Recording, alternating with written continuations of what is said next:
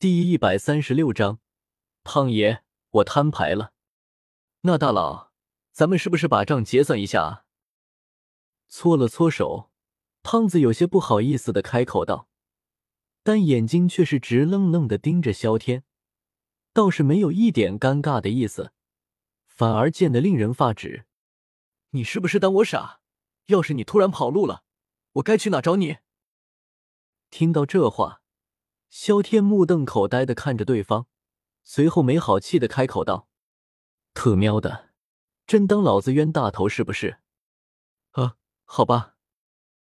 听到这话，胖子如同斗败的公鸡一般，低下了原本斗志昂扬的头颅，整个人都显得有些灰心丧气了。他胖子赚点钱不容易啊，你要是不想干。小爷，我可就自己去找酒楼了。看到胖子这个样子，萧天内心一阵冷笑，说着对着云云几人挑了挑眉，错身离开了。胖子，靠，你特喵的不能够可怜可怜胖子，至于这么绝情吗？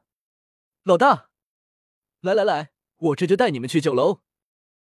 胖子麻溜的追了上来，弓着腰。一副酒楼小厮的样子，也算是极尽谄媚了。萧天，这贪财的胖子有意思。一路上，萧天也询问了一些问题，对这胖子走了一些了解。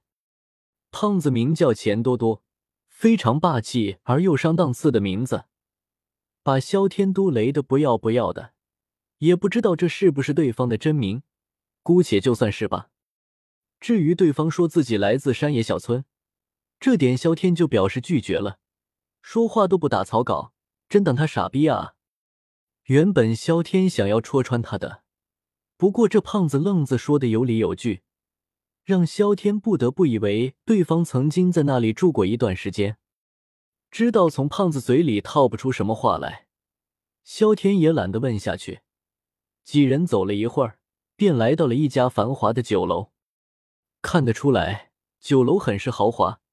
几人在酒楼内坐了下来，萧天正好有些事情需要询问一下胖子。你也坐吧。看到胖子居然这么自觉在一旁站着，萧天指了指一旁的座位，不由得开口道：“谢谢老大。”听到这话，胖子一个机灵，毫不犹豫的点了点头，笑着一屁股坐了下来。萧天甚至听到了椅子不堪重负的摩擦声。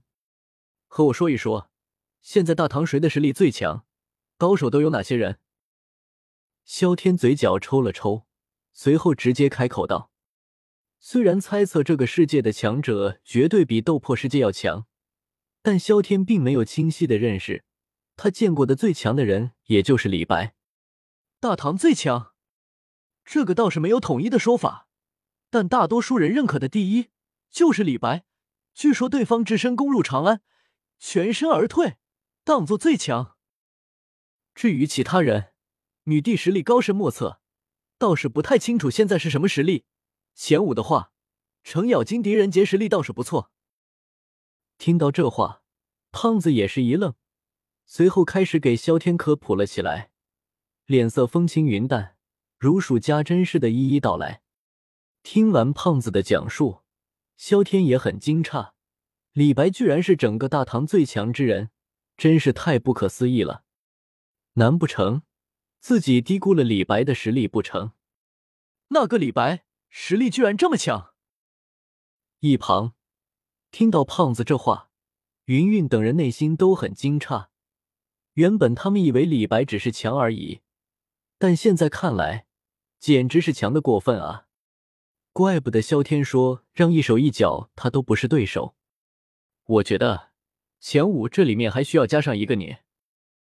听到胖子话语的不对劲，萧天眉头一挑，眼睛死死的盯着对方，沉声道：“啊，你这是什么意思？”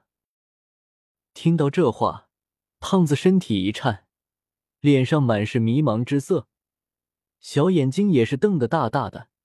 显然是没反应过来，你自己心里清楚。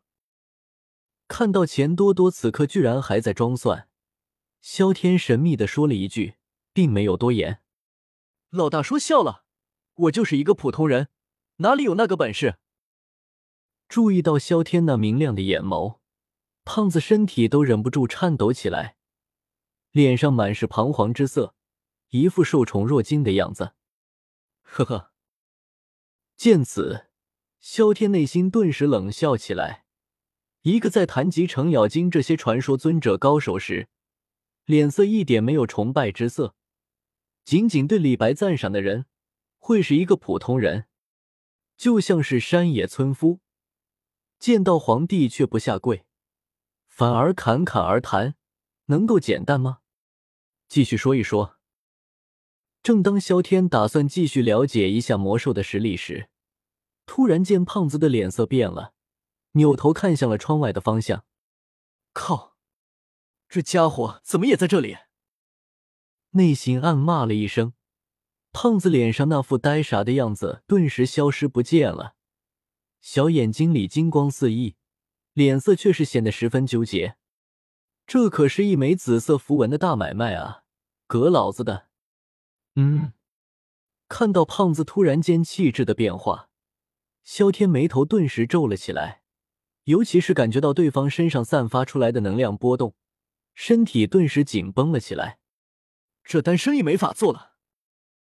看到萧天这个样子，胖子内心更加蛋疼了，很是肉疼的的扔下一句，身影直接消失在了酒楼。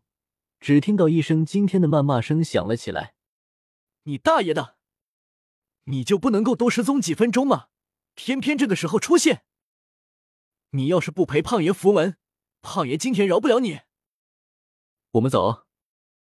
看到这种情况，萧天脸色精彩熠熠，没想到对方居然真的是大佬，隐隐觉得有大事要发生，带着小医仙几人直接追了出去。平江城，两道身影在天空一闪而逝，除了传说尊者级别的人物，压根感知不到二人的存在。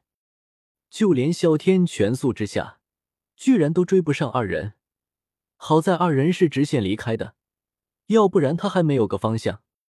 李白大人出现了，感知到其中一股气息，正在城主府处理事务的上官婉儿瞳孔一缩，很是惊愕，立马追了出来。